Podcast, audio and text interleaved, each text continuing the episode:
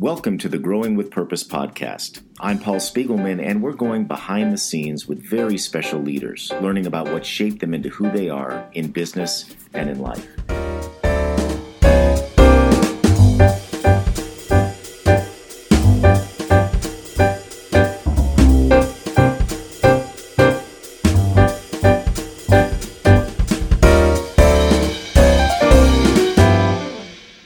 For today's episode comes from Ruby Receptionists. Ruby's live remote receptionists and proprietary technology are your solution to delivering excellent customer service experiences by answering live calls in English or Spanish, transferring calls, taking messages, addressing common questions, or making outbound calls for you. Most importantly, they sound like they're sitting in your office. To learn more, visit callruby.com or better yet, call us at 855 255 Ruby. My guest today is Zawadi Bryant. Zawadi, as CEO for Nightlight Pediatric Urgent Care, brings a wealth of business, marketing, and quality improvement experience. Zawadi has been recognized by Black Engineer magazine as one of the top 30 black engineers under 30 and was inducted into the Ernst & Young Entrepreneurial Winning Women in 2016. Welcome, Zawadi. Thank you, Paul. Thank you for having me. Well, it's so great to have you on the show today. Uh, tell me a little bit about Nightlight Pediatric. What do you guys do? Well, we are an after hours pediatric urgent care in the greater Houston area. We have seven locations, soon to be eight, to treat little kiddos that have bumps and boo boos after hours. We're open in the evenings, weekends, and holidays. So uh, that's got to be challenging to manage already that many locations. How long has the business been around? Uh, some you know high level numbers, maybe how many employees you have, revenues at this point. Sure, um, we've been around since 2007. So we're on our 11th year this year. Very happy to have passed that 10 year threshold. We have about 115 employees, and the the challenge of uh, growing and expanding is always before us, but we're running at about $10 million revenue annually. Good for you. So, talk about how you got started. How did you get into this business? Did you have a background in this area? No, not at all. My background was mostly engineering, manufacturing. And then I, when I moved to Houston, I got into oil and gas IT and I was very happy there. I loved IT and procurement, working on software development. And a friend of mine that I went to church with, Dr. Anastasia Gentles, was the one who came up with this idea while working at one of the children's emergency rooms here in Houston. And she just noticed that a lot of the children that were in the ER were there for hours upon hours for things like cold, cough, flu, you know, minor procedures, and all of those things can be seen in an urgent care setting and not have to wait for an emergency room. Um, and so she asked me if I thought opening up an urgent care after hours just for kids was a good idea. And she asked me because I had a business background, not because I had a medical background. And so I helped her put together a business plan. And by just looking at it purely from a number standpoint, it looked like a great idea. And so once we were able to determine that there was actually a need for that, I was like, let's get it set up. And I helped her set it up. And eventually she realized that she didn't want to do any of the hands on business side. And that's how I got involved from the very beginning. So, what was that like for you to jump from kind of the engineering world into really being a, a business leader? Oh gosh, so I I enjoyed engineering from just a problem solving standpoint, and I think you know I think that's a lot of what business is.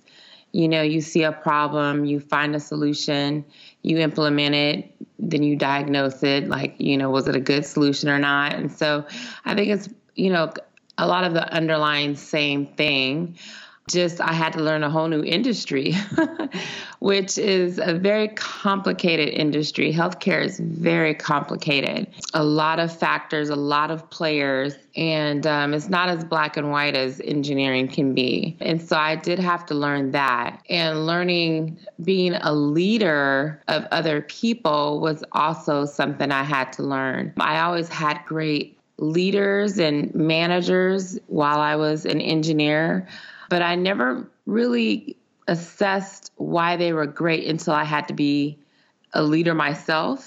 mm. And so I, I, I actually, you know, had to take stock in like, why did I like Roger Smith so great when I worked at Hewlett Packard? And I had to, you know, why did I think he was such a great manager? And I had to, you know, just really reflect on why I thrive so much in that environment and become more of a student of my experience than than I had really realized before. I I, I enjoyed and thrived in environments, but had never really taken an assessment of why that was until I had to be a leader myself. Well, that's great to be able to have such great examples to learn from and to be open uh, to to learning from that experience. But I bet your leadership potential didn't start there. Tell me about growing up. You know where you grew up, uh, influences maybe from your family or even early jobs that you had. Yeah, I always laugh at this one job I had in high school. I was a I was a cheerleader, and in order to pay for cheerleading camp which was quite expensive i had i had a job at burger king and my manager there um, would always tell me like you would be a great manager here at burger king and i was like mm-hmm. i'm just trying to flip burgers and fries so i can pay for my cheerleading camp like i'm not trying to build a long-term career here at burger king but I think just being outgoing and wanting to learn everything. Like I learned everything that there was to do at Burger King, like from the front to the back to cleaning to scheduling people. Like I just wanted to learn everything. I just was a sponge. And he loved that about me. But, you know, I, I not necessarily I wanted to, you know, again, you know, own franchises of Burger King. I was just curious about you know, learning everything there was about running a business. Um, so I think it was always kind of in me. But, you know, I just, again, I, I just have always been a very curious person. Did he ever get you to take a management role? no. I know. I, for, and, you know, honestly, like I remember just the drama of the people that work there. And i and i was thinking to myself like i would never want to be a manager because people are crazy. Like the, my coworkers are crazy. And so that was kind of like yeah I, i'm not interested in managing other people. Kind of turned me off. Yeah. What about your folks? What were they like and did they have influences on you as well? Um i think like both my mom and my dad are driven people, and I think that's always helpful.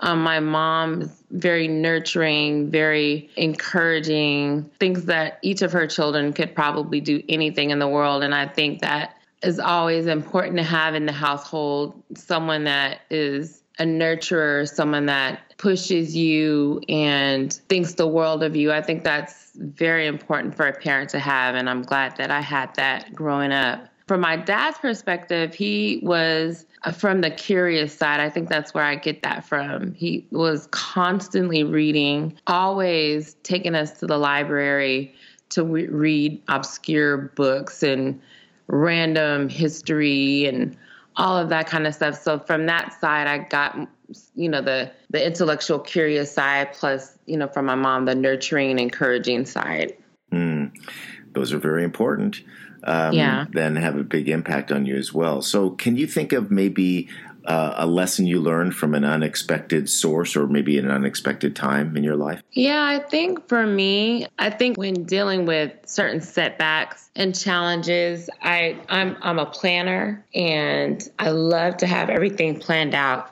and scoped out and I think again that comes from being a rigid or engineer or like just wanting to control things. And so I would say, just when I was thinking about this question, you know, just to be genuine and transparent, like I recently had a health scare that totally just up- upended my 2018 plans. So 2017 was a pretty amazing year for me and for Nightlight. And 2018 was on track to be amazing as well. But given my recent health scare, I've had to scale back a lot, which, you know, originally was very scary. But with an amazing team at work and an amazing family, it's really been a humbling experience because I haven't had to do a lot, but things have still progressed a lot.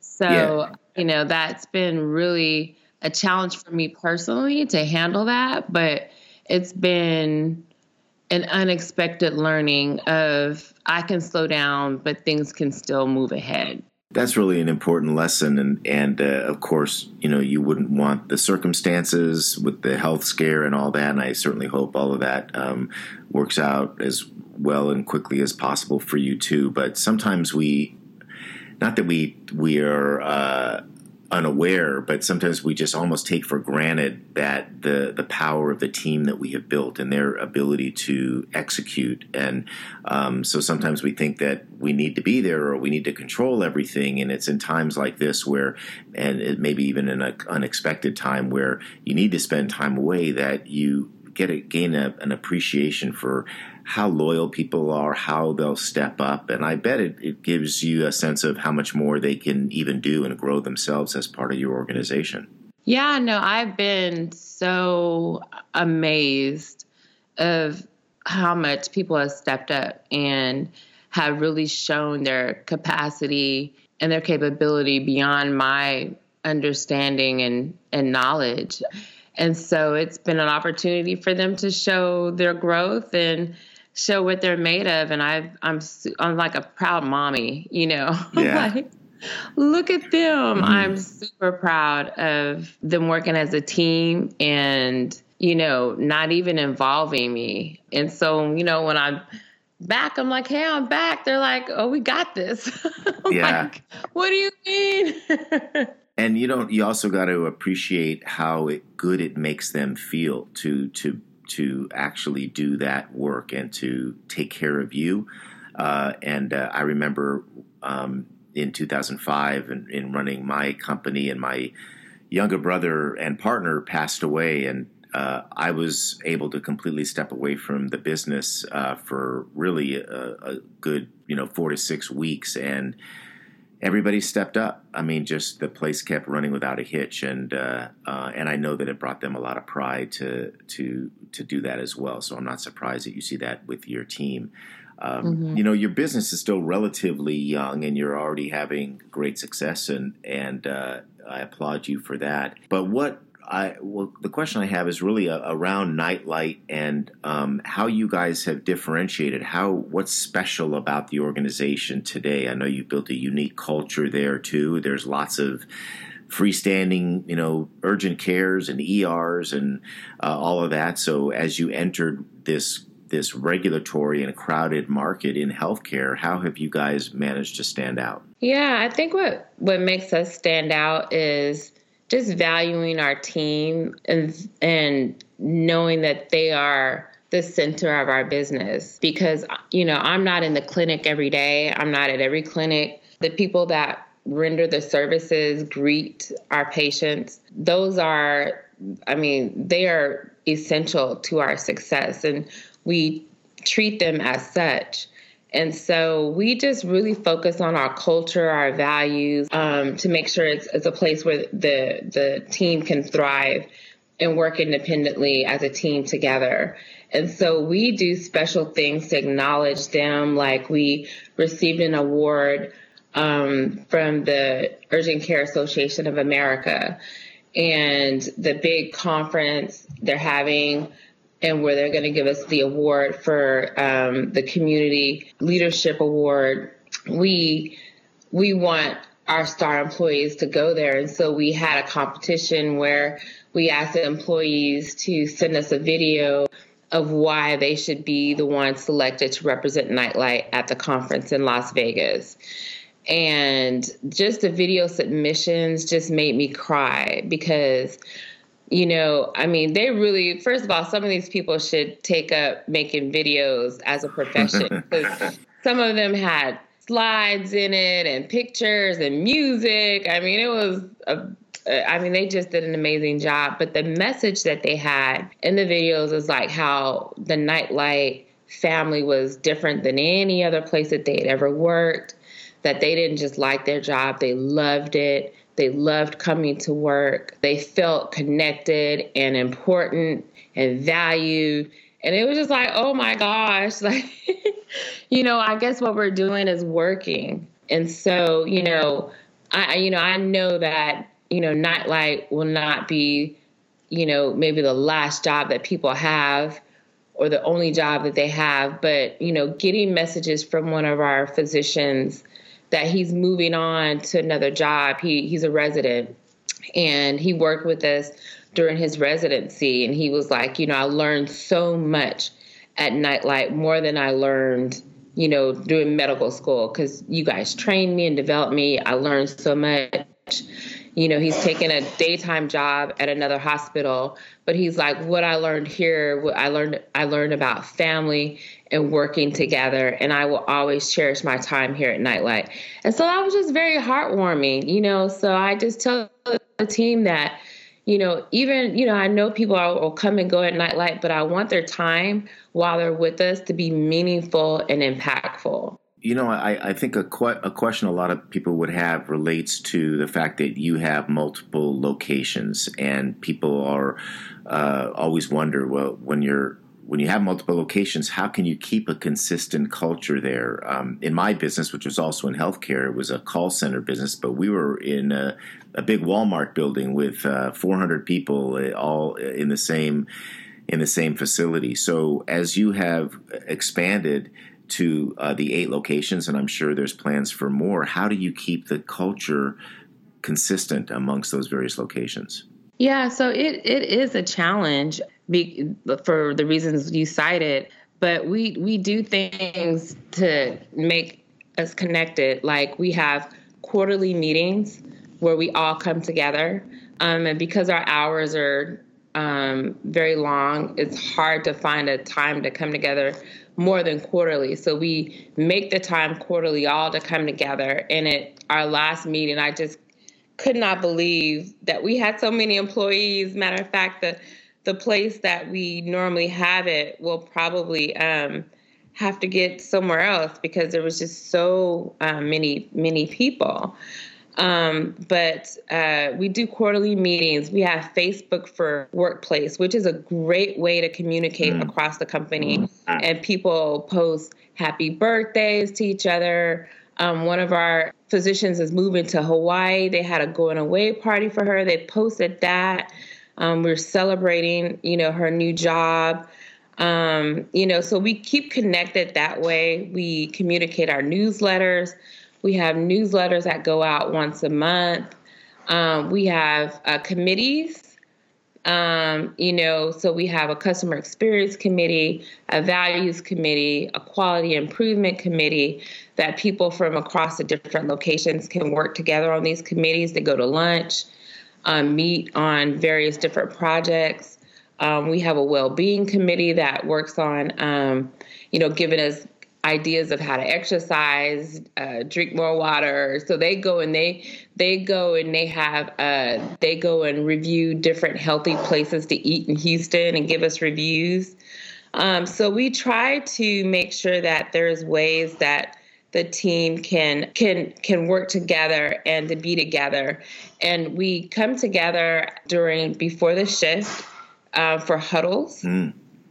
And during the huddles, we go over our values. I mean, we have 10 core values that we go over during the huddles, and each week we have a different value that we focus on. And I think this week we're focused on the value number one, we develop people and build up lives. That's our first value. And so we'll go around the huddle and talk about what that means to various people um, and what that means to the company and how we exhibit um, building people and building up lives as a company. And so we focus on values, and that's what keeps us connected. Absolutely. I think that is the foundation of, of everything that you do. Um, today, beyond even the what's going on, you know, in your recent health scare, what would you say are the, the biggest current challenges you have? Hiring and retaining good staff. Um, I think that's like when I talk to other business owners, that always seems to be the challenge is um, hiring and retaining um, the you know excellent staff. Um, it, and it's possible, but it, it is definitely have to put some rigor behind it. And so we have you know, incorporated a lot of tools during our hiring process, screening process, and then interviewing. And then we take a lot of time in training and developing our team. So we, even before they even get in the door to talk to a patient, we have already invested a lot of time and energy. And so we, we try to make sure we have a really good return on our investment by that screening and interviewing process. Yeah, that's a great lesson for for everyone. Just to the time to take to uh, really see if someone not only has the skill but the fit to be a part of the organization and invest that time up front. Sometimes we're so anxious to fill that spot that we uh, sacrifice a little bit. And uh, if we go through this rigor, like you said up front, we're at least reducing the chance of, of something going wrong. You know, you're never going to bat a thousand percent, but uh, that process is really important. So as you think back to these kind of uh, last 10 years in running the business, what, what would you say is the hardest hardest or most humbling decision you've had to make as a leader? Oh, I would say most humbling. I would say for me, it's it's just you know I again being um, someone who likes to be like in the details of everything. Um, learning to let a lot of that go was was very difficult for me, but now it's it's liberating. Mm-hmm. Once I made that transition, it was like, oh, I've been set free. Um, but um, I think like making that transfer from me wanting to be my best to wanting to to help other people get to their best has been the most gratifying but it was humbling because it was like okay i, I want to make them the best that they can be um, and that that transition was very difficult. But now I see that the time that we invested over the last couple of years in building our management team has all now starting to bear fruit you're so right. It is it is really liberating when you finally raise the level of talent that you have on your team, particularly those that work closest with you, and um, and and realize that wow, these are really smart people. They're very capable. Uh, there are days when you may think, you know, do they even need me anymore? But the fact is, they do need you. You're the visionary um, in the group, and um, and so to be able to step away like that and realize that they they've got it, and that. Uh, uh, that can make you feel good as well is really an important step that all entrepreneurs uh, grow through, go through.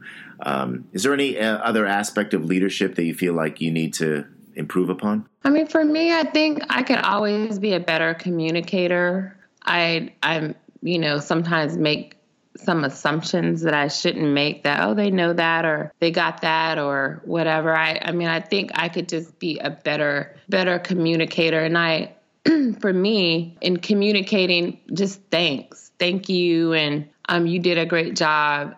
For for me i don't need that but that doesn't mean other people don't. And so that that's a part of my development that i'm really trying to work on you know appreciating people more. Um, I, you know i i i communicate to my team that that's what we need to do for our, our, our team and our staff but me as a leader, I need to do that more. I noticed that like I could do that more just just in just showing appreciation and just saying it.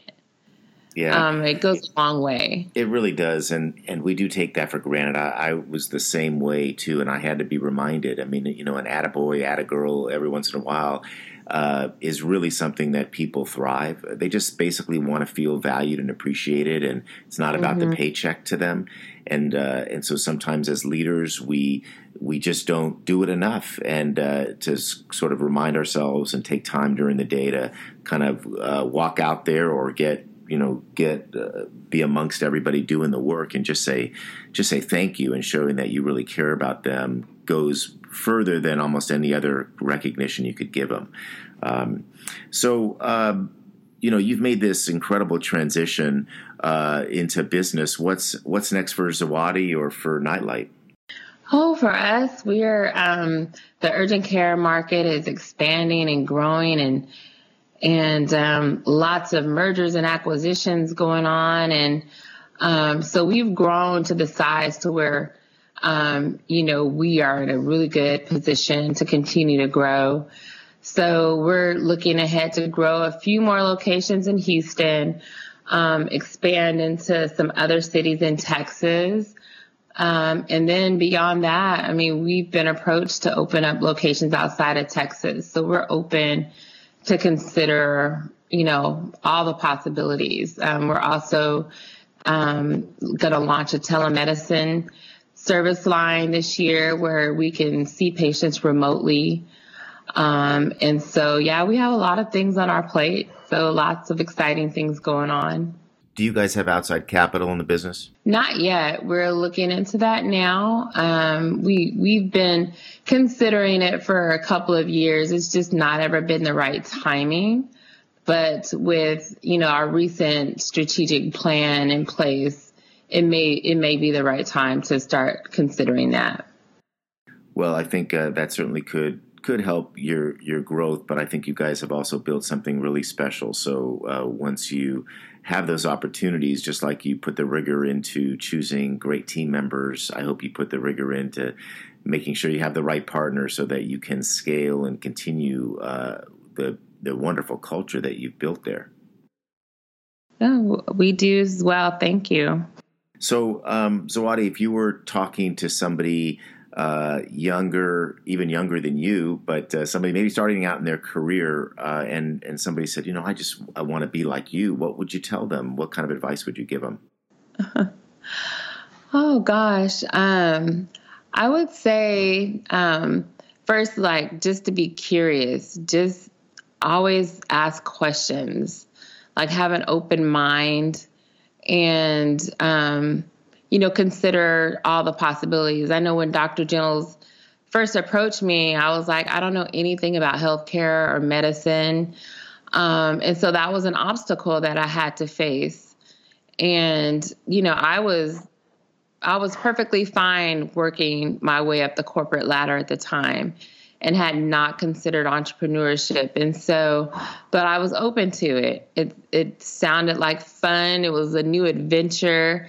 And I was like, you know what? I can figure this out. Like I figured out how to open up, you know, a whole call center in India, you know, so I, you know, I can figure this out. Um, and so I, uh, you know, I would say just be open minded, be curious, and to believe in yourself. Those are great, great messages. So, um, let me just finish up with a couple quick hit questions, kind of like the association game. Maybe just tell me the first thing that comes to your mind. So, name a, a leader that you look up to that influenced your style. Oh my gosh. So, I, from afar, absolutely love Oprah. Um, I think she's just multi talented. Um, and I love the way her staff talks about her. Like, if you ever see any of her staff in interviews, they just they just adore her because she's so inspiring. And so I, I look up to her because I would love for my team to talk about me in that fashion. That's a great one. I mean, she's a great example, and there's really no better compliment than when you what your own team says about you. So I think that's a, a, a great example. How about a good book that influenced your leadership style? I love the book um, How to Win Friends and Influence People mm-hmm. by Dale Carnegie. I love that book. That's a great one. Classic. Uh, how about your all time favorite movie? Oh, you know, you're going to laugh at this one. I love the original Willy Wonka and Chocolate Factory. Zawadi, that's one of my all time favorites. Are you serious? Oh my gosh, like, I love that movie. Are you kidding me? I've seen it a thousand times. Seen it a thousand times. My husband just laughs. He's like, I cannot believe you know all the words to this movie.